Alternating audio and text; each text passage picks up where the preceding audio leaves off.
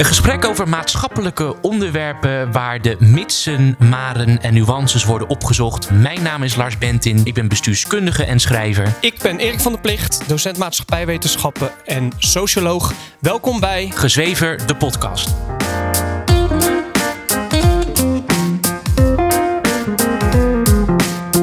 Om te beginnen zijn alle, bijna alle mensen die iets met onderwijs te maken hebben, en met name de docenten, het zijn hele lieve, meegaande mensen. Ja, dat is ook het probleem vaak. Dat is vaak ook het probleem. Maar je hebt natuurlijk wel uh, verschillende karakter, je hebt verschillende uh, je hebt natuurlijk wel uh, wat persoonlijkheidsverschillen tussen docenten, maar de overheersende eigenschap van docenten is een soort lieve meegaandheid. Want mensen die lief en meegaand zijn, die denken ik ga in het onderwijs werken. Uh, als jij een enorme high-buy bent en je wilt en je, dan, ga je, dan werkt hij misschien wel op de Zuid als uh, bij, bij investment, ja, ja. In, in investment banking of in de sales. Ja. Um, dus je, je, hebt ook een soort, je hebt een soort selectie-effect.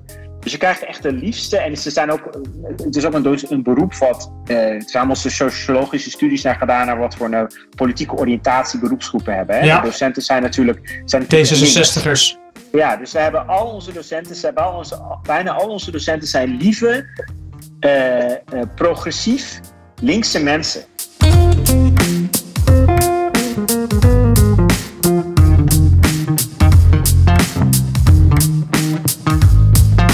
Welkom, dames en heren, luisteraars, bij een nieuwe aflevering van Gezweverde Podcast. Vandaag is de eerste aflevering waarin wij een gast hebben, waarmee we een gesprek gaan voeren. En zijn naam is Erik Hendricks. En Lars gaat hem bij deze even voorstellen, zijn profiel voorlezen als het ware. Ja, laat ik het zo zeggen dat ik denk dat je gewoon de expertise hebt van, van überhaupt ik wil niet zeggen heel Azië. Maar jij komt altijd, als het ook gaat om artikelen, altijd met hele interessante invalshoeken die we niet vaak in Nederland horen. Over, over Azië, over China, over, uh, over het Oosten. Uh, daar heb je expertise en, uh, en, en kunde in. In Utrecht gestudeerd en aan de University of, of Chicago. Een, een soort academische zwaargewicht lijkt het, lijkt het bijna. Hoe, waarom, waarom die keuzes een beetje om die route, die route te volgen? Hoe is jouw academische pad zo gekomen zoals het nu is geworden? Ja, ik, ik ben socioloog en ik ben van mening dat het voor een socioloog heel belangrijk is om te kunnen herkennen welke eigenschappen van onze maatschappij um, universeel zijn of bij moderne maatschappij in het algemeen pa passen. En welke eigenschappen uh, heel sterk specifiek cultureel zijn. En ik denk dat je dat eigenlijk niet in kan schatten voordat je langere tijd buiten de westerse wereld geleefd hebt. Dus ik heb het best gedaan om mijn horizon te verbreden door langere tijd buiten, uh, buiten de westen, in een niet-westers land te, te, wonen. En ik heb, ja, ik heb eigenlijk de rest in China gekozen. Dus ik heb in totaal vijf jaar gewoond en gewerkt. Ik heb de Universiteit uh, uh, onderzoek gedaan. En ik, dat heb ik als heel bewust als een soort horizonsverbredingsproject begonnen. Ja. ja. en wij spreken jou naar aanleiding van een artikel wat je hebt geschreven voor het NRC, een opinieartikel, over dat uh, de achteruitgaande onderwijsprestaties in Nederland, of de onderwijsresultaten, vooral een cultureel probleem zijn. China, zoals je ook in je artikel schrijft, wordt vaak eigenlijk als een tegenpol van Nederland gezien qua cultuur. Je, je haalde de, de studie van, uh, van Geert Hofstede aan, die ik in mijn les als docent ook heel graag erbij haal. Dat is een prachtig, prachtig middel om die cultuurverschillen te laten zien. Wat heb je uit je leven in China gehaald, wat gezorgd heeft voor een verbreding van jouw uh, horizon, als het ware, van jouw sociologische horizon? Nou, specifiek met onderwijs is het natuurlijk zo dat je in Oost-Azië en in China een heel andere onderwijscultuur hebt. Uh, de, uh, het, het, is veel, veel ambitieuzer heeft een lange geschiedenis, want je had daar vroeger die Confuciaanse staatsexamens. Dat was een, hele, dat was een heel elitair gebeuren, maar cultureel heel vormend. Uh, dus in de, in, in, de, in de oude tijden in China uh, was, het, was de persoon met het uh, hoogste aanzien, maatschappelijke top, de maatschappelijk culturele toppunt was de, was de Confuciaanse schriftgeleerde. En dat was een, dus dat, dat had een heel sterk onderwijsideaal in die, in die klassieke Chinese cultuur. En dat heeft toen de, het onderwijssysteem een massasysteem werd in de 20e eeuw. Dus toen uh, de gewone, gewone mensen ook uh, onderwijs uh, naar school gingen, heeft dat, zich, heeft dat, dat ideaal, dat beeldingsideaal, dat heeft zich voort, dat heeft zich uh, verbreed tot, dat, is, heeft, dat leeft voort in dat, in dat, in dat nu dat uh, gemassificeerde onderwijssysteem. Dus als je, daar, als als westeling naartoe gaat, is dat, ja, dat is wel even, uh, dat is echt even heftig. Je, komt daar, je hebt daar een hele andere onderwijscultuur. docenten staan een hoog, hoog aanzien.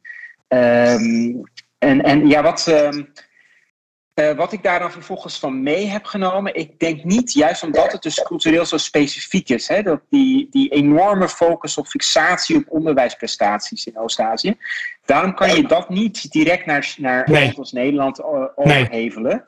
Maar waar ik daarnaast wel van onder de indruk was, is hoe er tegelijkertijd ook een sterke kritische traditie bestond in China, bestaat in China die uh, ook, zo, ook al wat oudere wortels heeft, die teruggaat tot het begin van de 20e eeuw naar de nieuwe cultuurbeweging. En dat is een, een kritische traditie die juist uh, uh, reflecteert op die typische eigenschappen van de Oost-Aziatische en Chinese cultuur. Die enorme fixatie op rankings, op, op, op, op, op cijfers, op, op, op, op onderwijsprestaties, op blokken, uit dingen uit je hoofd leren. Ja. En dat bekritiseerde en daar, dat, die, die, kritiek leeft voort. Dus je hebt in, het, in China, als je daar naartoe gaat, eh, en ook in Korea trouwens, waar ik ook een halfjaartje heb gewoond. Het eerste wat je dan opvalt is, nou, die onderwijscultuur is heel anders. En het tweede wat je opvalt is, mensen zijn er altijd op aan het katten. Uh, ja. Chinezen en Koreanen hebben altijd, hebben, lopen over van de, van de kritiek op hun onderwijs. En ze, uh, en ze gaat dan heel vaak, heeft dat, loopt dat, uh, krijgt dat de vorm van een culturele kritiek. Ze, zien, ze, ze bekritiseren elementen die ze, die ze aanmerken als typisch voor hun eigen cultuur. En ze, en ze zien dan ook dat ze zelf onderdeel zijn van die cultuur. Dus ze zeggen dan bijvoorbeeld: uh, Ik vind dat leerlingen te veel aan het blokken zijn. Ik denk dat er meer uh, ruimte moet zijn voor creativiteit, voor reflectie. maar als ik naar mezelf kijk, moet ik, moet ik bekennen dat ik dat ook heel erg de neiging had om heel hard te blokken. En dat ik ook heel competitief op die cijfers gefixeerd was. En dat nu ik kinderen heb, ik mijn kinderen ook heel erg pushen ben. Of ik, of ik spreek kinderen die zeggen, mijn ouders pushen me helemaal niet. Maar ik heb gewoon het gevoel dat ik heel hard moet, uh, moet leren. En, uh, en, en ja. ik dacht van ja, weet je, die, die culturele kritiek, als we, daar nou, als we nou iets meer daarvan zouden hebben in Nederland, dan zouden we misschien voordeel van kunnen hebben. Ja, want wat mij opvalt is in de beschrijving die je nu geeft over hoe China eigen of Chinezen reflecteren op zichzelf. Wat ik daarin bespeur is een zekere zin van, en als ik dat verkeerd heb, dan, dan moet je dat zeggen hoor. Een zekere zin van verbazing. Dat de Chinees in staat is om te reflecteren over zijn eigen cultuur. Begrijp ik dat goed? Is dat een zekere vorm van verbazing of is het meer een beschrijving van hoe het, hoe het werkt? Ja, maar wat bedoel je met verbazing? Je, je, je denkt dat ik verbaasd ben dat Chinezen zo kritisch reflecteren op ja. hun eigen cultuur? Ja. Nou ik, heb, nou, ik heb wel de Chinezen echt leren kennen als mensen die kritisch nadenken over uh, het onderwijs in hun land. En dat heel, heel sterk in de context plaatsen van bredere culturele uh, en historische ontwikkelingen. En eigenlijk zou dat, de, maar de, je zou je inderdaad erover kunnen verbazen dat aan een land waar in het algemeen de kritische reflectie in de weg gezeten wordt door het politieke systeem. Precies, precies. Er dan, er dan binnen het onderwijs zo'n sterke traditie van kritische reflectie is. Ja. En juist in een land als Nederland, waar we dus van, over van alles kritisch zijn. We zijn ook kritisch over het onderwijs, maar ik heb heel vaak het gevoel dat die culturele zelfkritiek wat minder goed uit de verf komt. De Nederlanders hebben niet heel sterk, bijvoorbeeld Chinezen weten heel erg dat hun land, zich, uh, dat hun culturele uh, traditie in het onderwijs getypeerd wordt door een extreme fixatie op onderwijssucces en uh, een extreme competitiezucht. En ze proberen daar, daarmee te werken. Ze weten dat het voordelen biedt, maar ze weten dat ze er ook niet door kunnen schieten. Ja. Maar ik denk nou bijvoorbeeld in Nederland, zijn er nou heel veel Nederlanders die zich er heel erg van bewust zijn dat Nederland een hyper-egalitair land is, wereldwijd? En dat wij ons heel erg, dat wij heel erg gekenmerkt worden cultureel door hele zwakke gezagsstructuren. En dat dat voordelen biedt, maar dat je daar dus ook in door kan schieten. En dat dat vervolgens ook problemen zou op kunnen leveren in het onderwijs. Ja. Ik weet niet of mensen daar zich, of mensen zich daar heel erg van bewust zijn. Nou, mijn ervaring zelf in het onderwijs is dat men zich er wel bewust van is, maar tenminste, ik ben me er sterk bewust van. En als ik gesprekken met collega's heb, de meeste collega's ook wel. Maar dat men niet in staat lijkt of niet bij willen is om er dan vervolgens iets mee te doen. Met die, met die kennis over hoe het werkt. In de praktijk merk ik in de organisaties waarin ik heb gewerkt wel het narratief, de beschrijving. Ja, leerlingen, die, er is geen gezag meer voor de docent. Ouders die, die, die beschermen hun, hun leerlingen. Uh, leerlingen hebben geen, uh, geen motivatie meer om uh, echt zelf iets te doen en dergelijke.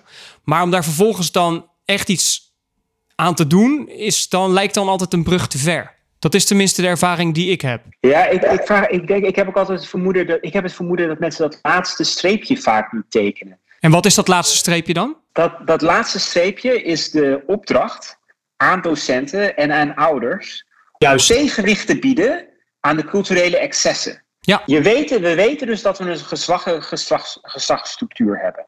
Daar moet je mee werken, daar kan je niet omheen. Je kan niet, als een, uh, je kan niet dat, die, uh, die, dat klaslokaal binnenlopen en als, denken dat je als een Chinese docent gewoon even, ja, ja. even iets kan gaan voorlezen en dat al die kindjes dan stil op hun stoel uh, blijven zitten. Het zou zomaar ja. kunnen dat, je dan, dat er rumoer ontstaat in het klaslokaal, laten we het op zijn zachtst ja. zeggen. Dus daar moet je, je moet daarmee werken, je kan daar niet omheen. En dus... Maar je kan wel op subtiele manieren proberen om een beetje tegenwicht te bieden aan die hele vervlakkingscultuur. Maar dan moet je dus eerst gezien hebben dat die vervlakkingscultuur er is. Vervolgens moet je gezien hebben dat dat betrekking heeft op wat jij doet. En dan moet je vervolgens begrepen hebben dat het jouw opdracht is om daar op subtiele manieren tegenwicht aan te bieden. En als ik veel van, die, veel van bijvoorbeeld die nieuwe onderwijsprogramma's zie, dan zie ik dat dat, uh, dat, dat kritische inzicht geheel ontbreekt. Omdat ze dus aan de andere kant gaan hangen. Maar daar zullen we het straks nog wel over hebben. Ja. Dus het is juist, dat, juist heel erg van. Uh, heel erg inspelen juist op uh, leerlingen eerst om hun mening vragen. er, er, worden voorbeelden genoemd. Dat is dan een rapper. want het, is, het, moet ook, het wordt ook cultureel is, wordt het vervlakt. Dat hele idee van een norm zetten. En dat is natuurlijk moeilijk. Zeker als je zo'n hele egalitaire cultuur hebt om een norm te zetten. En, dan, en die norm werkt disciplinerend. Hè? Dit is de norm. Uh, en dat kan een soort culturele norm zijn. Of dat kan een norm zijn. Je moet een goede, goede degelijke zin kunnen schrijven. Er zijn verschillende normen. Maar iedere keer als je zo'n norm poneert. Dan gaat daar een soort disciplinerende werking van uit. En, en ik zie dat het, het vereist weerstand. Want iedere keer als jij een norm poneert. Bied jij weerstand aan die vervlakkingscultuur. En, en, dat is, uh, en dat is dus iets wat veel van die onder, nieuwe onderwijsprogramma's juist duidelijk niet doen. Die gaan juist heel erg meer in van nog meer de relatie tussen de docent en de leerling nog egalitairder maken. Nog, je bent nog meer een vriend die een mening uitwisselt met, met, een, uh, een andere, met een ander persoon die, die op hetzelfde niveau staat. En, een heel concreet voorbeeld daarvan uh, op mijn werk is dat we hebben geen mentoren meer. We hebben coaches. Coaches. En, uh, ja. en, vervolgens is het van, uh, wat ga je lezen? Serieuze literatuur? Nee, dat is een oud onderscheid. Ja, dat ja. populaire literatuur zijn, maar we zijn nu al verder. We zijn Ja. ook dat het niet alleen populaire literatuur mag zijn. Het mag nu ook uh, een rap zijn. Of Ja. een audioboek. Ja, ja, ja, een audioboek. Ja. Want ja, want als een, doc- als een leerling zegt van nou, ik wil, eh, ik, wil eh, de, ik, ben, eh, ik, ben een groot fan van rapper Boef. En zijn lyrics, die komen bij mij echt hard aan. Ja. Dan moet je als docent moet je dan zeggen, oh nou, wat goed dat je zo'n literaire interesse hebt. In plaats van Ja. dat je zegt, nou, leuk dat jij in je vrije tijd naar eh, de, Boef dubieuze, dubieuze rappers luistert. Waar geen Ja. respectabel persoon mee, eh, gezien mee wil worden. Eh, die, maar, maar ga eens even een serieus boek lezen, jongeman. Ik heb eh, een tijd geleden ook een opinieartikel geschreven waarin ik schreef dat het probleem wat mij betreft in het onderwijs ook is dat onderwijsbestuurders denken dat de school altijd maar mee moet gaan in maatschappelijke ontwikkelingen. Dus de maatschappelijke ontwikkeling is dat leerlingen de hele dag op hun telefoon zitten. Dus moeten wij dat incorporeren in het onderwijs, want je doet er toch niks aan. Ja. Terwijl wat ik jou net ook hoor zeggen, als school moet je ook juist deze, eh, een tegenwicht of tegengas bieden tegen schadelijke maatschappelijke ontwikkelingen. En dat hoor ik jou, hoor ik jou net als het goed is ook zeggen. Ja, Ehm, maar dat is vervolgens moeilijk, omdat eh, eh, de reden dat die maatschappelijke ontwikkelingen er überhaupt zijn, is omdat veel mensen erin meegaan. Juist. Dat wil dus ook zeggen dat heel veel docenten en ouders en leerlingen meegaan in diezelfde trends. Ja. Dus je moet niet met de kudde meelopen. Maar Nee. ja, met de kudde meelopen is natuurlijk altijd makkelijker dan tegen de kudde inlopen. Maar het mooie aan, die, bijvoorbeeld, aan bijvoorbeeld de Chinezen is, van je zou denken van dat is een heel, ja, het is een land waar waar heel weinig ruimte is voor kritisch denken, waar kritische denkvaardigheden ook niet veel aandacht krijgen in het onderwijs, waar er in de publieke ruimte er helemaal geen ruimte is voor kritiek. Je zou denken, nou dat land, daar kunnen ze echt voor geen meter kritisch reflecteren. Maar in het onderwijs, omdat daar zo'n, eh, daar is echt een kritische, er is echt een denktraditie ontstaan in China van kritische reflectie op het eigen onderwijs en op de eigen en op de eigen op de inbedding van het onderwijs in een bredere cultuur. En dat, dat, vind ik, eh, eh, dat vind ik heel indrukwekkend. En dan denk ik van ja, eigenlijk wij Nederlanders, wij zouden dit juist heel goed moeten kunnen. Dit soort kritische, kritische reflectie. Want wij hebben een vrije publieke ruimte. Uh, we krijgen ontzettend veel kritische vaardigheden mee van huis uit en op, het onder, in het, op school. Dus nou ja, laat het, laat het dan maar eens zien. als het dan op aankomt, valt het toch een beetje mee, een beetje tegen. Want ja, die culturele die culturele excessen, die, zijn toch erg verleidelijk voor mensen. De, de, de vraag bij mij ligt dan, zeker ook met het stuk wat je geschreven hebt, is, is er nog een mogelijkheid om deze ontwikkeling, maatschappelijke ontwikkeling, terug te draaien. Of in ieder geval wat meer de, de, de, de, de, de andere richting op te gaan. Ik heb een beetje het gevoel dat het een golf is wat zichzelf versterkt en waar we niet meer van terug kunnen komen. Omdat we zo doorgeschoten zijn in het egalitaire denken en dat de hiërarchie tussen uh, de docent en de leerlingen nu, nu zo vlak is geworden dat er ook geen weg terug meer is. Omdat elke normering zoveel kritiek krijgt dat uiteindelijk mensen niet meer willen proberen om te gaan normeren. Ja, ja. Heb jij enig idee wat, of, of, of concrete maatregelen, of, of misschien wat breder, wat we überhaupt in Nederland nou zouden kunnen doen om deze ontwikkeling tegen te gaan? Ja, het is ontzettend moeilijk, want we hebben een soort radicaliserende cultuur, die al helemaal een outlier cultuur is wereld, wereldwijd. Egalitarisme is, uh, we zijn een van de meest egalitaire culturen ter wereld. En het, en het grijpt verder om zich heen, omdat het telkens meer domeinen, omdat het zich telkens meer domeinen toe-eigent. Kijk, we hebben dan uh, allemaal stemrecht en uh, we hebben een beetje een, een, een, egalitaire stijl in om, omgangsvormen. Dat heeft heel veel voordelen. Maar zoiets als het onderwijs, daar is uh, verticaliteit ook heel erg belangrijk. In de, cultuur, in de cultuur in het algemeen, maar ook zeker het onderwijs. Verticaliteit in de zin van, je moet, je moet aangeven dat iets boven iets anders staat. Het ene is beter dan het ander. Goed kunnen lezen is beter dan niet goed kunnen lezen. Uh, een, een ordelijke klas is beter dan een wanordelijke klas. Een goed boek is beter dan een slecht boek. Bepaalde deugden, ethische deugden ontwikkelen is beter dan die deugden niet hebben ontwikkeld. Uh, onderwijs, onderwijs draait om verticaliteit. Het hele idee van onderwijs, daar zit verticaliteit ook wel in. Want kijk, als je allemaal even goed zijn, wat je ook bent en hoe je ook bent, dan hebben we ook geen onderwijs nodig. Want dan ben je gewoon al goed hoe je bent dan, heb je, dan hoef je ook niet naar school te gaan. Is het misschien een, een moeilijke vraag om te beantwoorden hoor. Maar de vraag die nu bij mij naar boven komt: is onderwijs een uiting van die egalitaire cultuur? Of kunnen we van die onderwijs juist de basis maken van cultuursverandering? Ja. Uh, Tweede. Ja, oké. Ja. Onderwijs verandert de maatschappij. Dus het is niet zo, kijk, alle, alle domeinen van de maatschappij staan in met elkaar in contact en beïnvloeden elkaar en bewegen in zekere zin dezelfde richting uit vaak. Maar het is natuurlijk niet zo dat ze, dat ze allemaal precies gelijk lopen. Want anders dan zouden, dan zouden überhaupt nooit uh, gerichte maatschappelijke of culturele verandering mogelijk zijn. Er zijn wel degelijk door de geschiedenis heen uh, culturen geweest, maatschappijen geweest die uh, een andere draai gemaakt hebben. En dat begint dan ergens. En dat, kan, dat is het onderwijs is een perfecte manier om culturele verandering eh, te beginnen. Of een culturele tendens te stoppen of tegen te werken of te matigen. Omdat je in het onderwijs de volgende generatie klaarstoomt. Dus je, als jij denkt van we zijn te veel doorgeschoten in een bepaalde richting, dan kan je dat corrigeren in het onderwijs.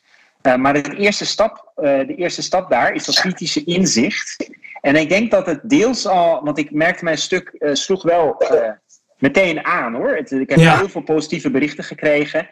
Uh, er zijn daarna nog drie. Uh, de NRC is bestookt met brieven nadat mijn opiniestuk verschenen is. Er zijn drie brieven daarna nog gepubliceerd die reageerden op mijn opiniestuk. Dus je raakt wel een snaar. Dus er is eigenlijk ook wel veel voedingsbodem voor een culturele verandering, of eigenlijk een culturele matiging in Nederland. Ik geloof dat niemand naar een, hele, een heel autoritair of heel hiërarchisch onderwijssysteem wil. Maar mensen willen wel naar een systeem waarin er in ieder geval genoeg oog is voor die verticale dimensie en voor het belang van normering, om, om een beetje discipline in de zaak te houden. Omdat het nu wel, omdat het ook uit de cijfers uh, duidelijk begint te worden dat het, uh, dat het zonder Dat, is, dat het op de, als, het, als, het nog, als we nu op het niveau waar we nu zitten, is het wel heel erg. Maar als we nog minder discipline zouden hebben binnenkort, dan, dan is er wel helemaal uh, niets, niets te beginnen. Uh, we moeten echt, uh, de, de cijfers laten het duidelijk zien. We zijn ontzettend gedaald in alle in rekenen, taal, over de hele linie eigenlijk, de laatste twintig jaar. de cijfers laten ook zien van OESO dat Nederland de wanordelijkste klasse heeft van alle ontwikkelde landen in de wereld. Ja. Het is heel duidelijk. Het is heel duidelijk dat we een disciplineprobleem hebben. En dat het disciplineprobleem een cultuurprobleem is. En dat cultuurprobleem houdt in dat wij zo egalitair geworden zijn, dat wij iedere, iedere uiting van verticaliteit, ieder bewustzijn van verticaliteit aan, aanvallen in al onze domeinen van ons leven. En, maar dat kunnen, wij, dat kunnen wij ten dele kunnen we dat keren. En we hoeven het niet helemaal om te draaien. Dat kunnen we ook niet, maar dat hoeft ook niet. We hebben gewoon het. We mogen gewoon lekker egalitair blijven, maar dan moeten we gewoon net, net genoeg besef zijn dat er naast, naast gelijkwaardigheid is er ook nog een, zijn er ook nog andere belangrijke dingen in het leven en in de maatschappij en in de cultuur. Dat zijn de deugden. En die hebben die, die, um, en die, en die uh, veronderstellen een bepaald bewustzijn van verticaliteit. Van dat het ene beter is dan het andere en dat je je naar het betere toe wil bewegen. Wat ik, wat ik uh, interessant vind, want je hebt het nu over het uh, onderwijs als basis van die, van die verandering. Maar als je bijvoorbeeld kijkt naar de jaren 60 beweging, dat was natuurlijk een, een sociale, culturele beweging tegen bepaalde hiërarchische structuren binnen de maatschappij. Bijvoorbeeld ook binnen het onderwijs, maar cultuurbreed. En dan vraag ik me af, komt er niet op een gegeven moment buiten het onderwijs ook een culturele beweging die losstaat van het onderwijs, die die die ook die tegenwicht kan bieden. Hè? waarom zou het dan specifiek bij het onderwijs moeten beginnen als het misschien niet bijna een, een, een niet te stoppen tegenreactie is die er toch wel komt tegen deze egalitaire ontwikkeling? Nou ja, het onderwijs is de beste plek om te beginnen met een uh, culturele vernieuwing of een culturele verandering of bijsturing. Omdat je dan meteen die jonge mensen pakt die straks uh, de, de toon gaan zetten in de maatschappij. Kijk, als, wij, als je naar het, uh, het concertgebouw gaat, waar ze prachtige klassieke muziek spelen, daar is nog een zeker bewustzijn van verticaliteit, omdat, uh, omdat die muzikanten, die worden natuurlijk uh, extreem streng geselecteerd. Dat zijn de beste muzikanten. En het zijn de beste componisten die daar gespeeld worden. Er zit heel duidelijk een, een, een, een, een, een, een deugd wordt daar gevierd, een esthetische deugd. En de mensen in de zaal, dat zijn nette mensen die gewoon de hele, eh, de hele voorstelling lang hele, uh, rustig op hun stoel blijven zitten. We hebben daar geen probleem dat in het concertgebouw mensen klierend aan het, aan het gillen zijn of uh, met dingen aan het gooien zijn in de zaal. En dat is, die mensen hebben een bepaalde. Uh, zijn, zijn gewoon in het algemeen vrij beschaafd en ze hebben een bepaalde ja. disciplinering doorgegaan. Ze hebben, een bepaalde, ze hebben allerlei vormen van discipline. Ja. En ze zij komen daar te samen om een deugd te vieren die ook mogelijk gemaakt wordt of in, intrinsiek eigenlijk een vorm van discipline is. Ja. En, maar, maar ja, die mensen zijn 60, 70, dat oudjes, en die zijn er straks niet meer. Dus de, beschaving schuift de wereld uit.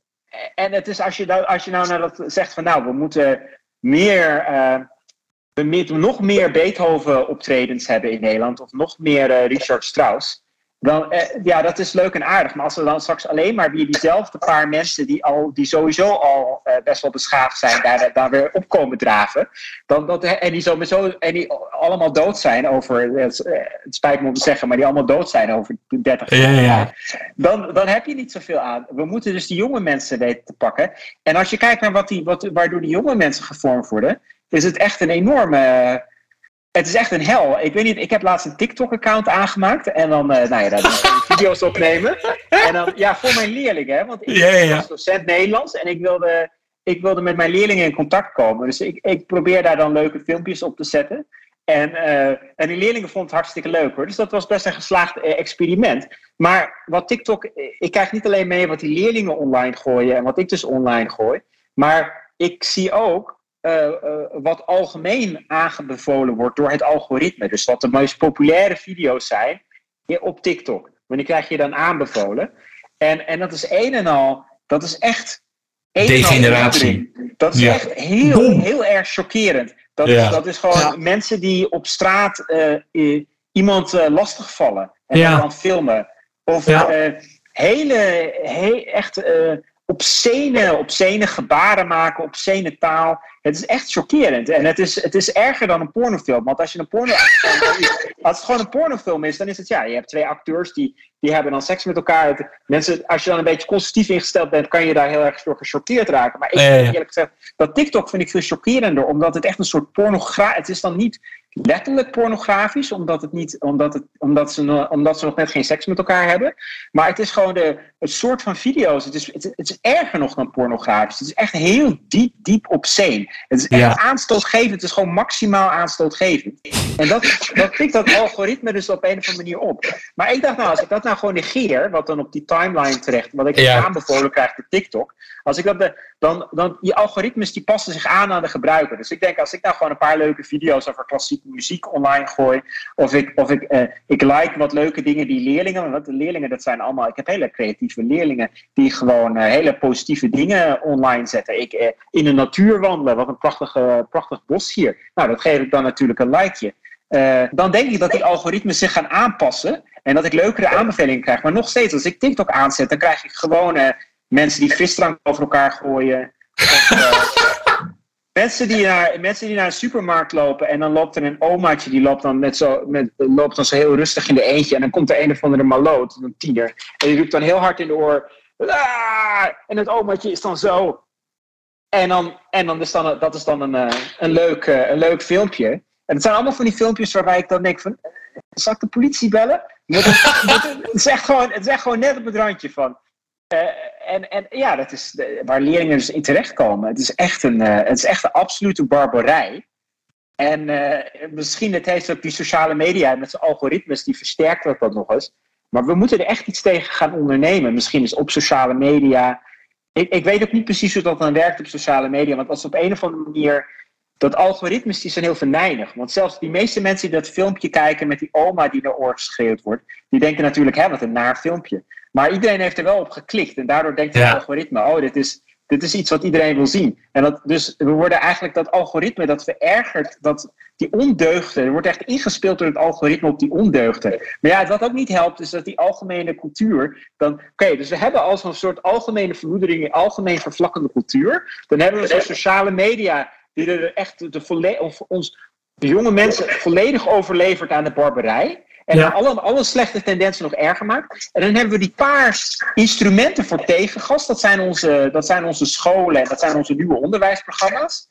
En dan hebben die lui niet in de gaten dat het hun missie is. Nou, ik moet niet te alge- algemeniserend spreken, maar dan ontbreekt vaak het besef dat dat een, een tegenwichtmoment moet zijn. Want in godsnaam, dat, eh, er moet ergens tegenwicht geboden worden. Ja, want ik, ik vind inderdaad dat je een heel goed punt maakt. Ik heb, ik heb vorig jaar ook eh enquête uitgezet onder mijn leerlingen over hun smartphonegebruik. En het gemiddeld eh, aantal uren dat ze op hun smartphone per dag zitten is ongeveer acht uur. En dat zijn vooral op apps zoals TikTok, Snapchat en Instagram. Eh, dat zijn vooral de apps die ze gebruiken. Dus hun wereldbeeld, vooral buitenschool, maar ook heel erg veel op school. Omdat ze op school in de pauze, ieder moment dat ze eventjes de mogelijkheid hebben op hun telefoon zitten. Je hebt er ervaring mee, dus je weet wat ik bedoel. Ja. Bepaalt een heel groot deel van hun wereldbeeld. En wat je ziet is dat scholen ook adverteren met iPads, digitale middelen. Dat leerlingen dus ook op scholen continu in digitale omgevingen zich bevinden. Waarbij het internet altijd maar een klik weg is. Want ze hoeven maar eventjes te klikken en ze zitten online. En daar kunnen ze, daar kunnen ze ook gewoon op TikTok enzovoort. Ook probeert de school dat af te schermen met, eh, met allemaal instellingen. Dat, kunnen, dat lukt die leerlingen echt wel. Dus waarom denk jij dat het onderwijs nu daar niets aan doet? Wa- Wat is de reden dat het onderwijs in een soort identiteitscrisis lijkt te verkeren, waarin ze niet zien wat hun eigen rol is? Of hierin zou kunnen zijn als maatschappelijke veranderaar, eh, duur van maatschappelijke ontwikkeling. Nou, om te beginnen zijn alle, bijna alle mensen die iets met onderwijs te maken hebben, en met name de docenten, het zijn hele lieve, meegaande mensen. Ja, dat is ook het probleem vaak. Dat is vaak ook het probleem. Maar je hebt natuurlijk wel eh, verschillende karakter. Je hebt een verschillende. Je hebt natuurlijk wel eh, wat persoonlijkheidsverschillen tussen docenten. Maar de overheersende eigenschap van docenten is een soort lieve meegaandheid. Want mensen die lief en meegaand zijn, die denken: ik ga in het onderwijs werken. Eh, als jij een enorme high-buy bent en je wilt. En je, dan, ga je, dan werkt hij misschien wel op de Zuid als uh, bij, bij Ja, investment, In, in, in investment banking of in de sales. Ja. Ehm, dus je, je hebt ook een soort, je hebt een soort selectie-effect. Dus je krijgt echt de liefste. En ze zijn ook, het is ook een, een beroep wat. eh, het zijn allemaal sociologische studies naar gedaan naar wat voor een politieke oriëntatie beroepsgroepen hebben. Hè? Ja. De docenten zijn natuurlijk. Zijn natuurlijk links. D66'ers. Ja, dus we hebben al onze docenten, ze hebben al onze, bijna al onze docenten zijn lieve, eh, eh, progressief linkse mensen. Ja. Dat wil natuurlijk zeggen dat die, die hebben natuurlijk een, eh, een enorme ehm, engagement eh, met eh, gelijkheid. Gelijkwaardigheid is een, is een, is een, groot, groot streven. Ze zitten, ze zitten in een soort van denken. Wat, voordelen, wat ons veel voordelen geboden heeft, zeker in het verleden. Maar, wat, eh, maar dat, dat, dat denken dat biedt, heeft nu ook eh, nadelen. Maar omdat ze zelf zo, zo diep in dat denken zitten, is het voor hun heel moeilijk om dat te zien. Dus je, moet, je bent een hele lieve GroenLinks stemmende, do- GroenLinks stemmende docenten. En nu moet jij zien dat de deugden aan het afkalven zijn in de Nederlandse cultuur. En dat je als een, eigenlijk als een hyper-conservatief eh, tegenwicht moet gaan bieden. Ja, dat, die mensen die, die dat tegenwicht, dus conservatieve tegenwicht moeten gaan bieden, die, eh, die, die vinden conservatisme een eng woord. Eh, Ja. Die kennen het begrip deugden waarschijnlijk helemaal niet. Die hebben misschien ook helemaal niet zo heel veel nagedacht over, over hoe belangrijk verticaliteit eigenlijk is in het onderwijs en in de cultuur in het algemeen. Dus je krijgt dat, dat, is, dat maakt het moeilijk. Ehm, en je, mensen moeten ook echt, het is ook echt, gaat het verbeeldingsvermogen, ga, het, wat je nodig hebt, gaat eigenlijk het verbeeldingsvermogen voorbij. Want je, bijvoorbeeld die telefoons waar je het over had, Erik. Ja. Die telefoons, dus docenten zijn er, scholen zijn erachter gekomen, die telefoons zijn een bron van afleiding. Dus hebben ze nu een, eh, regels, tenminste bij mijn school, op het Cordelius College, en dat staat nog dan bekend als een vrij strenge school, eh, hadden, hebben wij de regel dat de, de, de leerlingen moeten hun eh, mobieltje allemaal in de tas doen en de tas voor in het rek, in het lokaal. Dat lijkt heel goed, maar dat zorgt er natuurlijk voor dat je iedere les moet beginnen met eh, eh, leerlingen corrigeren van nee, nee, alle tassen in het rek. Want er zijn altijd een paar leerlingen die het dan niet doen. En dan, en dan hebben ze allemaal, hun, heeft de helft van de klas de telefoon in de zak gestoken. En die komen er dan tijdens de les, iedere keer als je je hoofd even omdraait, komt die er weer uit. Precies. Nee, telefoon weg. En dan moet je Ja. iedere keer weer denken, ga ik nou mijn verhaal onderbreken? Om Ja. te zeggen, die Ja. telefoon moet weg of weer niet. En dat is dan continu een afweging. Ja. Maar wat dus de school niet bedacht heeft, is dat je wat je moet doen, is je moet dat hele school moet je helemaal vrijwaren van telefoons. Ja. Je moet die gewoon Ja. helemaal geen telefoons en dan ook geen laptops. En, en, en dat moet je gewoon, je moet dat gewoon een soort, soort eh, een steriele ruimte gaan maken bij. Je moet, het bijna- je moet het afzonderen van de rest van de wereld. Er moet ook een soort rapperverbod zijn. Ja, ja, ja, precies. En, en, en, kijk, we zitten nu op de podcast. Kijk, in NRC, dan ben ik, dan, dan is mijn gematigde, gematigde zelf schrijft die stukjes Ja. ik een zo breed mogelijk publiek eh, probeer te bereiken. Maar nu op zo'n podcast mag dat het wat wilder. Ik ben ook voor schooluniformen. En de mensen zijn altijd, oh, schooluniformen, nee, dat kan echt niet meer. Wat wil je dan? Dat die leerlingen zijn de helft van de, die zijn ongelooflijk veel tijd kwijt met het uitkiezen van al hun kleren. Ze zijn elkaar aan het pesten om, om, om, om hun kleren. Het is één bron van grote bron van afleiding. Dat wil je gewoon, wil je gewoon doorheen hakken. Door gewoon te zeggen, nee, allemaal schooluniformen. En dat is gewoon, dat geeft, ik denk dat dat al zoveel rust geeft. Dus gewoon alle telefoons eruit. En, en alleen nog maar schooluniformen.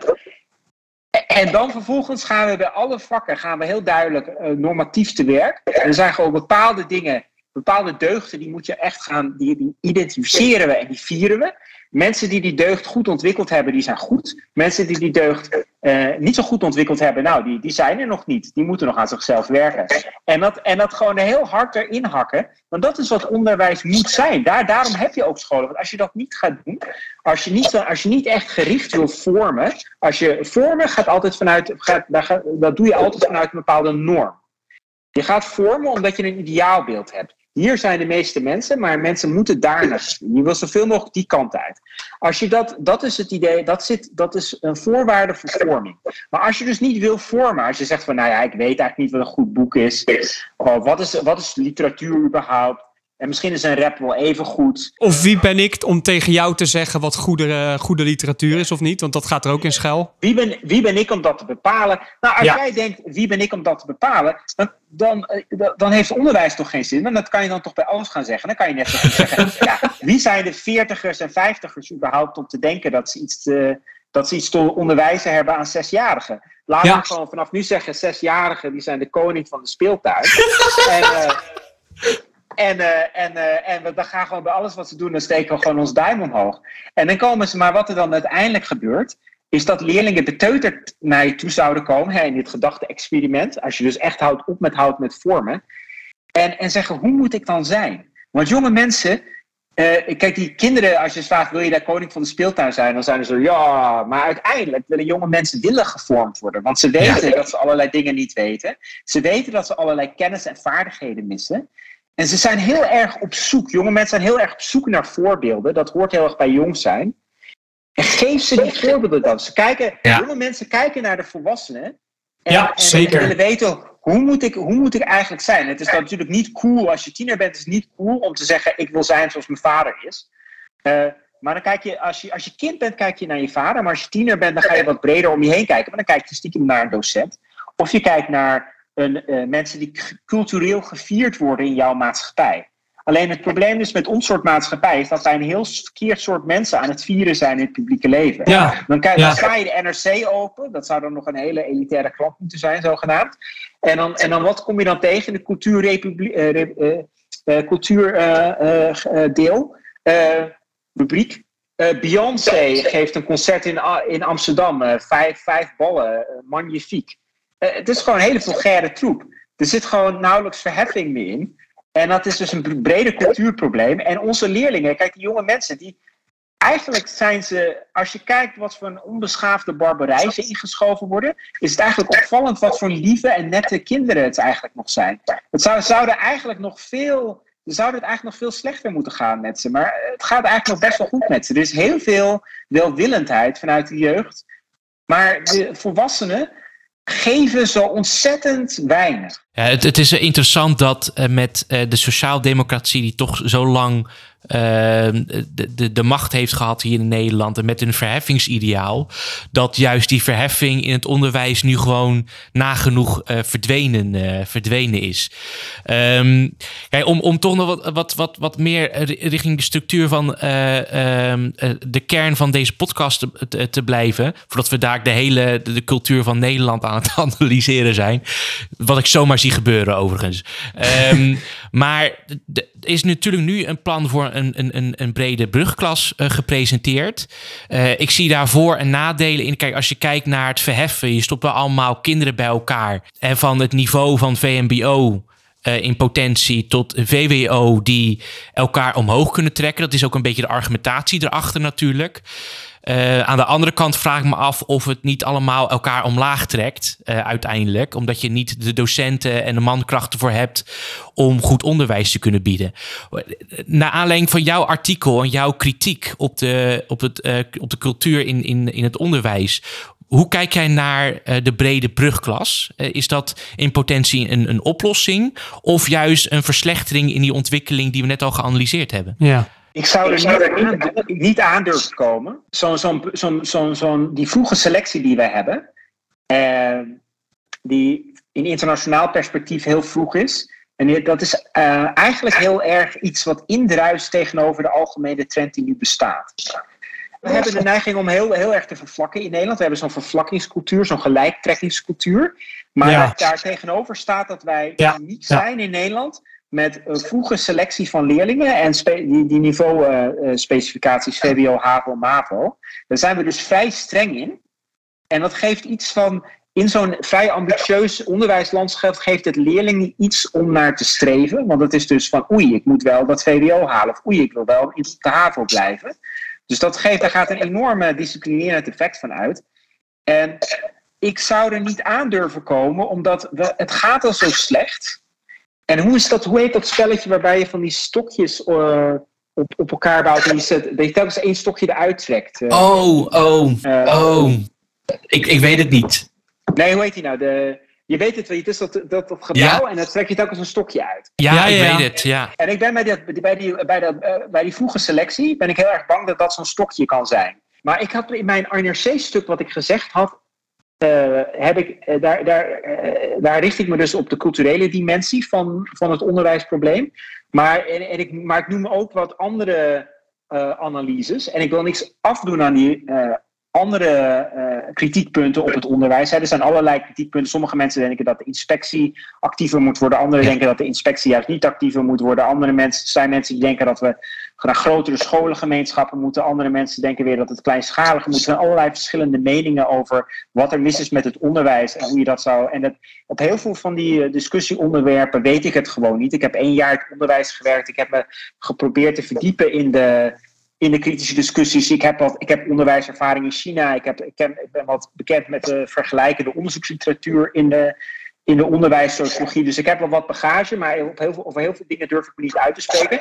Maar wat ik wel specifiek uh, heb aangevallen, is het idee dat, uh, dat leerlingen, dat, dat het goed zou zijn voor, voor, om later selectie te hebben, en dus een langere brugklas omdat zwakkere leerlingen zich dan als sterkere leerlingen op zouden kunnen trekken. En daar geloof ik niet in. Want als dat zou zo zijn. En nee, ik geloof wel dat dat zo zou zijn. Maar ik geloof niet dat dat, dat een oplossing voor het uh, algemene niveaudaling zou kunnen zijn. Omdat als het zo zou zijn dat uh, slechtere leerlingen zich aan betere leerlingen op kunnen trekken. Is het natuurlijk in dezelfde mate zo dat zwakkere leerlingen betere leerlingen naar beneden kunnen trekken. Ja, als jij ja. zegt van nou, er is zoiets als een VWO-sfeer in de klas. En als je daar dan havisten inschuift die trekken, worden dan omhoog getrokken door die VWO-sfeer. Dan kan je natuurlijk ook, als je maar genoeg havisten erin schuift, er weer een, meer een HAVO-sfeer van maken. Als dat überhaupt zo zou zijn. Maar, dus ik zeg niet dat het zo is dat, dat, je, uh, dat leerlingen zich elkaar naar beneden trekken of makkelijk elkaar omhoog trekken. Want ik weet überhaupt niet of dat, of dat zo werkt. Maar ik zeg, als het zo is dat leerlingen zich aan, uh, dat zwakkere leerlingen zich aan sterkere leerlingen op kunnen trekken, is het ook zo dat zwakkere leerlingen sterkere leerlingen naar beneden kunnen trekken. Dus in het algemeen kan zo'n langere brugklas nooit een probleem zijn om het algemene niveaudalingsprobleem op te lossen. Ja. Toen ik dat gesteld had, toen heeft uh, uh, Marco Vrijlink, voorzitter van Vereniging Openbaar Onderwijs in Nederland, heeft een brief geschreven naar de NRC waarin hij zei, nou dat, dat, uh, dat opiniestuk van, van Erik Hendricks, dat vond ik best aardig over niveaudaling. Maar hij is een heel groot voorstander van de langere brugklas. En hij zegt, uh, hij zegt dat hij niet geargumenteerd heeft dat, uh, dat die langere brugklas er is om de niveaudaling tegen te gaan, maar dat hij er puur is om kansenongelijkheid tegen te gaan. Ja. Oké, okay, nou fair enough, fair enough, dan is dat een andere discussie. Nu denk ik trouwens ook bij kansenongelijkheid, dat dat een vrij, want hij schreef ook in zijn stuk, in zijn brief, dat uh, we moeten naar middelen zoeken om het probleem van kansenongelijkheid op te lossen. Ja, dat is zo'n zo, zo frase die mensen vaak gebruiken. Kansen, probleem van kansenongelijkheid oplossen. En als socioloog denk ik dan, wauw. De maatschappij is zo complex en mensen verschillen op zoveel manieren van elkaar en hebben op Ja. zoveel verschillende manieren een verschillende achtergrond. Hoe, hoe denk je dat je, zoiets, dat, je, dat je zoiets als kansenongelijkheid kan oplossen? Weet je, dat, dat kan al niet. Je kan het accepteren en soms een beetje in banen proberen te leiden. En je kan het niet oplossen. Hè? Ongelijkheid, alle verschillende vormen van ongelijkheid die in de maatschappij, die zijn veel te complex en veel te diepgravend om op te lossen. Als je nou zo'n socialistische maatschappij, die dachten ook dat ze kansenongelijkheid op konden lossen. Uh, maar wat je, dat eerste wat natuurlijk in zo'n socialistische maatschappij gebeurt, zo'n Maoïstische China of zo, is dat je een nieuwe elitevorming krijgt rond zo'n Ja. rond zo'n partijorganisatie, om maar iets te noemen. Maar uh, uh, dat is de eerste. Maar het tweede is nog, um, daar heeft Lennart Akkermans, een goede vriend van mij, die is een filosoof op de universiteit van op de Erasmus Universiteit. Ja. Die, die, heeft, die schrijft een paper, ik weet niet of het al gepubliceerd is, over het vraagstuk: wat is überhaupt een kans? Want als je zegt mensen moeten gelijke kansen hebben, dan zouden we zeggen: als het ene leerling 600 kansen krijgt in zijn leven om te gaan floreren, dan moet de andere leerling ook 600 kansen krijgen. maar hoe, maar hoe, hoe kwantificeer je überhaupt kansen? Dus dat, dat hele verhaal over kansenongelijkheid, dat is gewoon zo'n zo'n liberaal, uh, zo'n liberaal woordje. En dat wordt nu ook door uh, links-liberaal uh, en door sociaaldemocraten wordt dat opgepikt. om, om voor grotere kansen gelijkheid te prediken. maar kansengelijkheid, dat is nogal een toverwoordje, want niemand weet wat een kans precies is. En uiteindelijk is het een vrij heilloze zaak. je bent uiteindelijk in een maatschappij zullen er altijd vormen van ongelijkheid zijn. En je kan, er is maar heel weinig wat je daaraan kan doen. En eigenlijk het beste wat je kan doen, is gewoon goed onderwijs bieden. Ja. Want dat onderwijs is een middel waarin, waar zeker mensen die wat goed openbaar onderwijs. wat, wat financieel toegankelijk is. Nou, dat is precies wat we in Nederland hebben.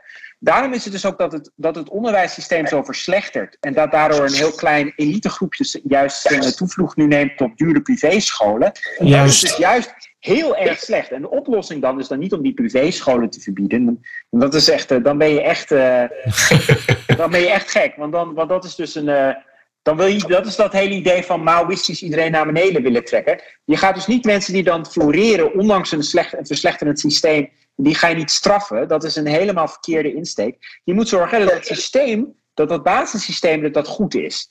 En, en, en, dan is dus het grote probleem is die niveaudaling. Dus we moeten dat kansenongelijkheid, dat is sowieso een beetje een, een vrij heilloze discussie. Een vreselijk overschatten issue, overschatten in wat je er allemaal tegen zou kunnen doen. Dus op het, uh, qua politieke oriëntatie is dat iets waar, we ons, waar, waar je van weg moet.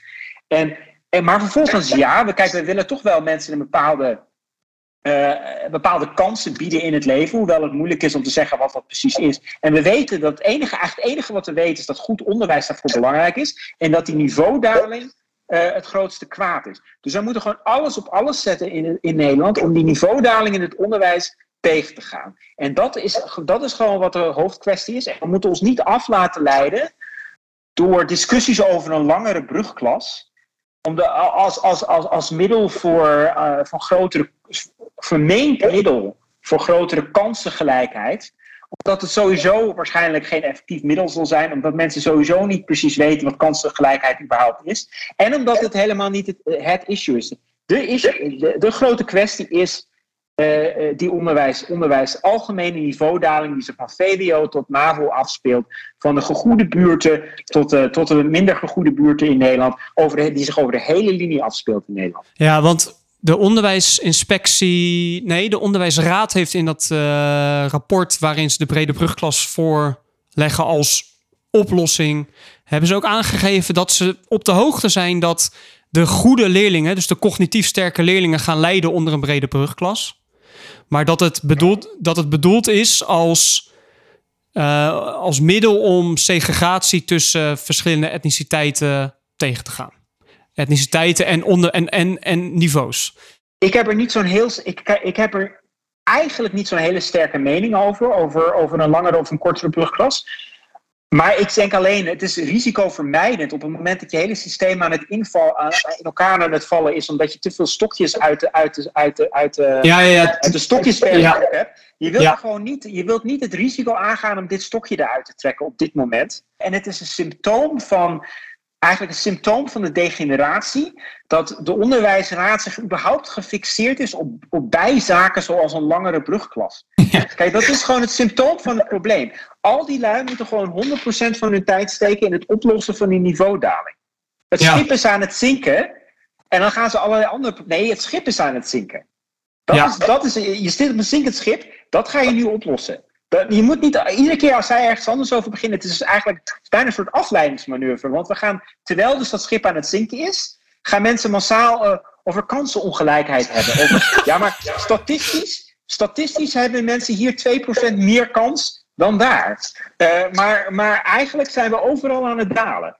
Dus kijk, als we allemaal het slop ingaan, eh, ben je uiteindelijk komen op een soort hele grote kansengelijkheid uit. Namelijk allemaal geen goede kansen via Ja, mooi. Ja, heel mooi.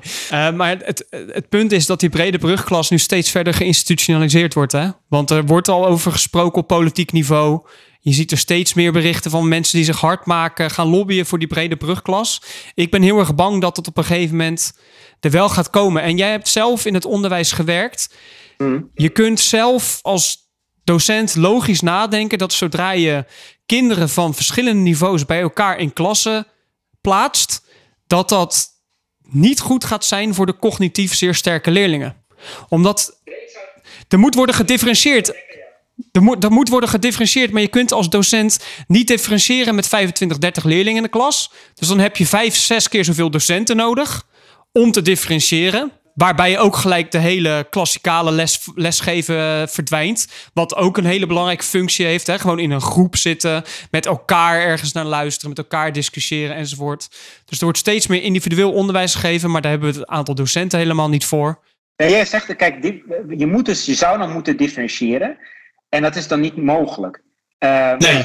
En, en, en, en, daar komt natuurlijk mijn culturele vergelijkende blik weer het verhaal ja, ja, in. Want in China, daar hebben ze ook allerlei schooltjes waar niet gedifferentieerd wordt naar niveau. En dat lost de Chinese docent als volgt op. Hij, komt er op een gegeven, hij, zij komt er op een gegeven moment achter wie zijn betere leerlingen zijn. Die haalt hij dan naar voren, zodat die nog extra goed de les kunnen volgen. En de rest van de leerlingen die zitten dan achter in de klas. En die moeten hun bek houden. Ja, maar dit, ja. ja. snappen er helemaal niks meer van. Nee. Jarenlang zitten die dan een beetje, totdat de leerplicht afgelopen is. En dat geloof ik met. En die gaan dan, uh, en die, en die gaan dan een heel hard leven tegemoet. Ja. Die vallen uit naar de middelbare school. Uh, want je, gaat, je kan alleen maar überhaupt vervolgonderwijs, het is natuurlijk een luxe. Hè? De meeste, nog steeds in China krijgen de meeste leerlingen, die, vallen, die gaan de, de, de werkvloer op na de middelbare school. Uh, dat was vroeger na de basisschool, dat is nu na de middelbare school. En je gaat dan een heel hard leven tegemoet, waarin ze keihard moeten werken voor, voor een hele lage lonen. Dus dat is, dat is heel treurig. Uh, en Chinezen hebben soms wel in de gaten dat dat, uh, dat, dat niet goed is eigenlijk. Maar ze hebben zo'n elitaire onderwijscultuur dat er daar bijna geen ontsnappen aan mogelijk is. Dat iedereen zich op die beste leerlingen richt. En uh, dat, doet een leer, dat doet een docent in China van nature, laat ik het zeggen, instinctief, cultureel instinctief. Um, dat heeft heel veel nadelen. Dat daar dus niet goed gedifferentieerd wordt in China, maar dat gaat dus ten koste van de zwakkere leerlingen. Maar hoe werkt dat in Nederland? Wij hebben, zoals gezegd, een bijna tegenovergestelde cultuur. De ervaring leert dat de Nederlandse docent zich aan de minder goede leerlingen gaat aanpassen. op het moment dat je alle docent, leerlingen bij elkaar gaat. Ja, dus als absoluut. alle leerlingen bij elkaar gaan gooien, wordt er op VMBO les gegeven. En dat is ja. nou, vrij funest. Als er in China ja. alle leerlingen bij elkaar ja. gegooid wordt, dan wordt er op VWO-niveau les gegeven. En, eh, eh, en het heeft alle twee zijn nadelen, want het goede is eigenlijk, eh, de goede is gedifferentieerd en met, met de juiste maat. Maar die juiste maat is heel moeilijk te vinden. Gelukkig zijn er dan in China, heel af en toe zijn er in China dan mensen die zeggen: Ja, we hebben wel al ons geld gestoken in elite-universiteiten en we steken al onze aandacht in die beste leerlingen. Maar we moeten ook eens kijken naar die wat zwakkere leerlingen op het platteland. En dat is dan ja. iemand, dat is, in China, dat is in China dan iemand die op een moeilijke manier tegen de stroom ingaat. Dat is het dappere geluid in de Chinese onderwijsdiscussie. Het geluid dat in China meer gehoord moet worden. Maar wat bij ons natuurlijk het geval is, bij, on, bij ons moet dat besef doordringen dat, je die, dat, dat, dat, dat wij, wetende dat we ons altijd op die zwakste leerlingen gaan richten, we absoluut afhankelijk zijn van een systeem wat de betere leerlingen in een apart klasje zet. Omdat we anders nooit in staat zullen zijn om die leerlingen op niveau te bedienen. Inderdaad, en dit, is ook, dit heeft ook te maken met de kans waar je het net over had. Wat, wat je vaak ziet gebeuren is dat een leerling die eigenlijk een MAVO-leerling is, dan de kans krijgt om op het HAVO, om, om HAVO te doen. Daar in de klas vaak uh, toch onderaan de rijtjes hangt qua, cijfer, qua cijfers en dergelijke. En dan is de vraag: krijgt een leerling echt een kans als je deze op een te hoog niveau plaatst? Of ben je die leerling eigenlijk alleen maar op een bepaalde manier aan het martelen en heeft die leerling veel meer kans als die mm -hmm. op zijn eigen niveau wordt ingeschakeld en daar floreert? Ja, als, wij, als het nou zo zou zijn dat de laatste twintig jaar de resultaten van VBO-leerlingen heel erg naar beneden waren gegaan en de resultaten van VMBO-leerlingen heel erg omhoog, en ja. onze minder getalenteerde leerlingen heel erg zouden zijn gaan floreren. En onze, minder, onze sterkste leerlingen minder, relatief gezien. Dan zouden we een soort links-rechts discussie kunnen voeren. Waarbij uh, meer linkse mensen die, die meer staan, die, die, uh, die, die, die, die, een warm hart hebben voor de arbeidersklasse, zouden dan kunnen argumenteren. Nee, die onderwijshervormingen die hebben toch juist heel goed uitgepakt. Daarvan moeten we juist meer hebben. Dan kunnen wat meer uh, liberaal rechts rechtsliberale mensen kunnen dan argumenteren, nee, onze sterkere leerlingen uh, krijgen niet genoeg aandacht. Dan zouden we een soort links-rechts kunnen voeren. Maar het, wat we nu ja. hebben, is dat het hele linie, dus van VMBO tot VWO, van VMBO tot VWO gedaald is. Dus onze slechtste leerlingen hebben duidelijk ook geen baat bij dit vervlakkingssysteem.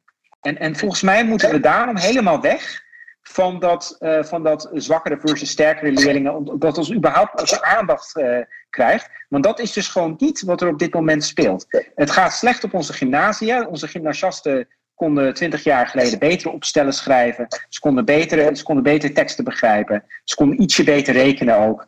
Uh, en, en, en, en onze, onze, onze ma, MAVO-leerlingen, hetzelfde verhaal.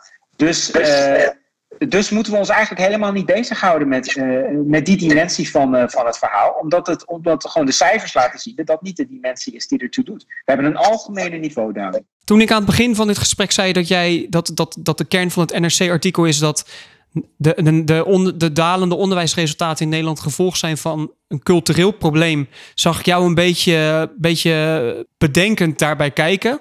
Is dat het, is dat het volledige verhaal? Is dat de kern? Pak ik met die kern de volledige boodschap? Of is er wat jou betreft naast een cultureel probleem nog een ander probleem wat meespeelt? Nou, ik heb in mijn NRC-stuk gezegd dat ik het heel goed voor kan stellen dat als, jij, als het niet goed gaat met je onderwijssysteem, dat er dan heel veel problemen tegelijk spelen. Ja. En ik, heb, ik heb meer willen zeggen dat er zijn kritische discussies over van allerlei deelonderwerpen hoe docenten betaald worden, scholen, of, uh, schaalvergroting op scholen, uh, ja, ja, brugklassen korter of niet. Er zijn allerlei, allerlei deeldiscussies. En ik, ik wil daar eigenlijk niet, uh, ik wil niet heel bedweterig dat allemaal plat slaan. Ik, het zou kunnen, zou, ik kan me heel goed voorstellen dat er allerlei verschillende dingen tegelijk spelen. En ik heb alleen maar willen zeggen, het culturele dimensie moet ook genoemd worden. Er schijnt ook ja, is onderbelicht. een breder cultureel cultureel probleem. Uh, ja, precies. Ik, eh, ik, ik, heb zelf de neiging om wel te denken dat dat het, het voornaamste probleem is. Maar het is heel moeilijk te kwantificeren. Het zou best kunnen dat er ook naast een soort culturele weerstand uh, die we bieden, zou het ook zo kunnen zijn dat er bepaalde, bepaalde bestuurslagen hervormd moeten worden. Zo. Maar daar, daar durf ik dan uh, verder niks over te zeggen. Ja, om, om dat wel wat concreter pro proberen te maken, vraag me af, want we hebben het over cultuurprobleem als je dat concreet wil aanpakken, moet je ook kijken inderdaad naar normering. Dat je dat wat, wat normaler maakt. Dat normering goed is. Dat je moet streven naar het hogere. Uh, deugden. Uh, ook moet bevestigen dat bepaalde hiërarchie in waarde dus, dus ook belangrijk is. In plaats van alles plat slaan. Maar waar, waar, waar begin je in vredesnaam mee bij die cultuurverandering uh, in, in, in een concrete maatregel? Is het dan dat je dan al begint met de positie versterken van een docent door hen als ik heel plat eh, het plat zeg, een hogere salarissen te bieden? Of ligt dat bij regelgeving binnen, binnen, uh, binnen scholen dat zij een sterkere positie hebben? Waar, waar, waar zetten we onze eerste stap in? Kan je daar een, een antwoord op geven of is dat te, te complex? Dat, dat kan ik me ook voorstellen namelijk. De eerste stap is dat je nu zo'n onderwijsprogramma hebt genaamd Blink. Dat steeds prominenter wordt in het Nederlands onderwijs op scholen. Dat als concept heeft lawaaierig lezen. En raps en audioboeken zijn, is ook, raps, raps, en audioboeken luisteren is ook een vorm van lezen. Uh, onderwijsvernieuwingsprogramma's en nieuwe onderwijsmethodes die dit soort concepten hanteren, moeten we gewoon niet introduceren in onze scholen. Dus we kunnen heel concreet beginnen door dat blinkboek niet aan te, want je ziet dus dat blinkboek, dat wordt, werd bij onze school werd dat nieuw, uh, in het Cordelius werd dat werd daar een pilot mee gedaan, dus dat, omdat het op veel andere scholen al was ingevoerd. Dus het is nu een, het, het is een populair nieuw, uh, uh, nieuw onderwijs. kijk, en ik ken dat toevallig omdat ik Nederlands docent ben geweest. Ik denk dat bij andere vakken zijn er misschien vergelijkbare, zijn er vergelijkbare trends. Ik zag bijvoorbeeld dan in het Duits leerboek, dan is er een nieuwe trend dat, je de, naam, dat de naamvallen niet meer gedoseerd worden. om maar iets te noemen. Kunnen bijvoorbeeld we kunnen gewoon iedere keer als we gewoon zo'n zo'n leerboek, zo'n nieuw leerboek. Ik, sla, ik zie het ook meteen. Ik sla het open. Het is niet, ik heb die leer, blink leerboeken ook niet heel nauwkeurig dat ik 400 pagina's gelezen heb. Ik sloeg het gewoon open en het was gewoon een en al absurditeit. Dus ik sla het open en heb het gelezen. Echt de volgende pagina. En het is, het is, je kan gewoon binnen een oogopslag zien: oké, dit is, dit is een, een, een dit, dit boek eh, gaat mee in de verloedering. Dit is, zelf, dit is een verloederingswerk. En, en, en, ik weet niet precies wat, wat, wat voor persoon je moet zijn of wat voor bagage je moet hebben om dat te zien, maar ik zie dat meteen. En, en ik zou dan zeggen, we beginnen, laten we concreet beginnen door dat, dat dus niet in te voeren. En het, hetzelfde zou denk ik gelden ook voor digitale middelen. Meer, meer afstappen van digitale middelen, meer uh, tekst gebruiken op papier en een schrift, weet je wel, en een pen waar je mee kan schrijven, dat soort gekkigheid. Ja. ja, ja. Als iemand, een, als iemand echt een absolute biele rapper is, die met een, met een, met een, met een strafblad uh, die, die rap schrijft over, uh, uh, over geweld of, of hoe rijk die wel niet is, of, wat, of, wat, of hoe vrouwen allemaal, vrouwen allemaal bitches zijn. En, en, en dat dan, dan in een soort heel slecht Nederlands en of een mengelmoes van Engels en Nederlands. Dat wil je dus niet in je onderwijsprogramma hebben. Uh, en dat wil je gewoon, dat wil, ja, dat wil je, ja, dat wil je gewoon verbannen uit de school. Dus ik wil niet, ik wil niet door een schoolgebouw lopen en dan een grote poster van 50 Cent ergens zien of van de rapper Boef, of weet ik veel wie ja, allemaal zijn. Ja. Ik, uh, kunnen we die dingen gewoon niet ook gewoon af... Uh, gewoon, ja, als je het gewoon ziet hangen, we gewoon een nieuwe... Een, gewoon een nieuwe schoolregel, zie je zoiets hangen, dan scheur je het gewoon meteen van af. Dat is gewoon... Dat mag dan, ja. Dat is onze nieuwe regel. Rappers zijn verboden in de school. Nieuwe, leer, nieuwe leerboeken uh, als ze duidelijke verloederingsperspectief uitdragen, worden niet ingevoerd. En, uh, en we willen niet uh, dat mensen de hele dag op hun mobiel zijn. Hey um, Erik, voordat, we, voordat ik nog naar jou wil vragen over wat jouw plannen zijn de komende maanden omtrent je carrière en dergelijke. Is er nog iets wat je wilt toevoegen aan wat je zojuist hebt gezegd? Oh nee, ik ben, ik ben gewoon blij dat ik mijn zegje heb kunnen doen in de NRC en dat het veel positieve reacties uh, heeft gekregen. Ik denk dat, uh, dat er iets van een. Ik denk wel dat ik bijgedragen heb in het op gang brengen van een kritische discussie. Wat zijn je plannen voor de komende maanden omtrent je carrière? Want je woont nu in Duitsland, zei je, wat, in een prachtig, prachtig huis zoals we kunnen zien. Wat, wat gaat er gebeuren de komende tijd? Nou, ik woon nu in Wiesbaden, omdat mijn vrouw hier een, een mooie baan heeft. En ik, ik was dus vorig jaar, een jaar heb ik gependeld naar Amersfoort vanuit Duitsland met de trein. Dat was een ontzettende ja. klus. Uh, dat was om uh, de tijd te overbruggen, omdat ik aan het wachten was tot ik naar China kon. Omdat China, China heb ik een mooie hoofddocentpositie uh, in de wacht gesleept op de Shandong Universiteit. Alleen, dat, daar wil ik eigenlijk nog steeds naartoe. Alleen dat zero covid, dat heeft het land volledig afgegrendeld. En ja. het is niet precies duidelijk waar het in China naartoe gaat. Ze zouden zomaar gek genoeg kunnen zijn om dat land nog heel lang dicht te houden. Ja. En dan, dan moet ik dus uh, mij op andere dingen gaan oriënteren. Daarom heb ik in. Uh, uh, ja, daarom heb ik, ben ik nu allemaal lijntjes aan het uitgooien in, in Duitsland en Centraal-Europa. Om voor academische posities. Dus je zien we waarschijnlijk weer ergens op een of andere gekke plek opduiken.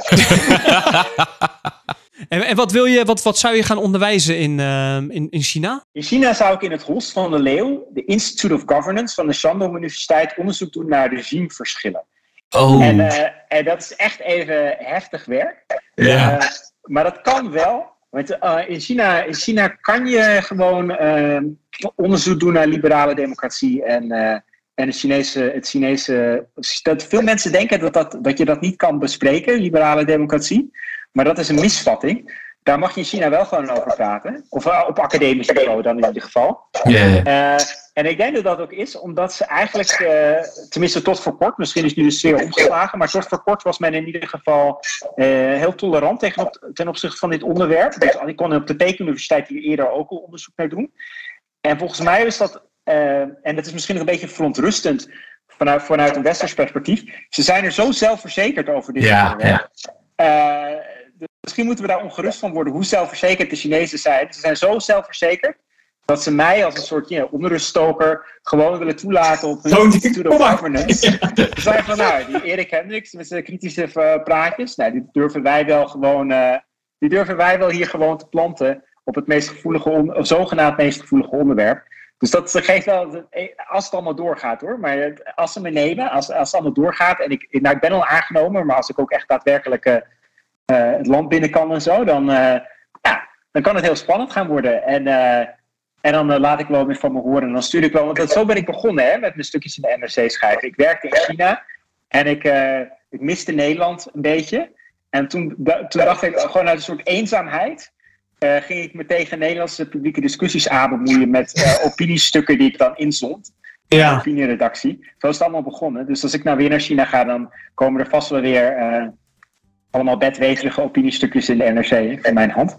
Nou, wij, wat, wat betreft, uh, ik kan daar in ieder geval uh, niet op wachten. En uh, ook hierbij gelijk een open uitnodiging om het een keertje wellicht bij deze podcast te hebben over verschillen tussen China en het Westen en dergelijke. Want dat, wat je net bijvoorbeeld zegt over hoe, ze, hoe China naar zichzelf kijkt, maar ook bijvoorbeeld jou uitnodigt om daar dan kritisch te zijn vanuit een zelfverzekerdheid Van eh, je kan zeggen wat je wil, maar wij weten toch dat we het bij het juiste eind hebben. Ontzettend interessant. Eh, opent mijn ogen ook nu meteen al. Dus wellicht als je een keertje tijd hebt, weer over een tijd, ben je al van harte welkom. Oh ja, heel graag. dat- En heel erg, heel erg bedankt voor de uitnodiging. Ik vond het hartstikke leuk om op eh, jullie podcast te verschijnen. Idem, ook heel erg fijn dat jij erbij was. eh, Eh, Erik, ik, ik eh, wens je al het goeds toe. Dat, eh, dat weet je. Ik hoop je, eh, nou, misschien dan een keer in Duitsland als je naar China vertrekt. Dan vind ik het wat moeilijk om daar naartoe te gaan. Eh, maar ik hoop je snel misschien een keer weer eh, te spreken en een drankje te doen. De witte wijn, eh, kom, kom langs als je een keer langs de Rijn rijdt. Dan, Oh, wat leuk. Uh, heb je Ja. witte wijn hier, heerlijke Riesling. Ja, Ja. heerlijk. Zou ik doen. ja, Ja. ik heb het laatst op toevallig. Dankjewel, eh dankjewel Erik. Hey jongens, fijne dag. Doei, doei.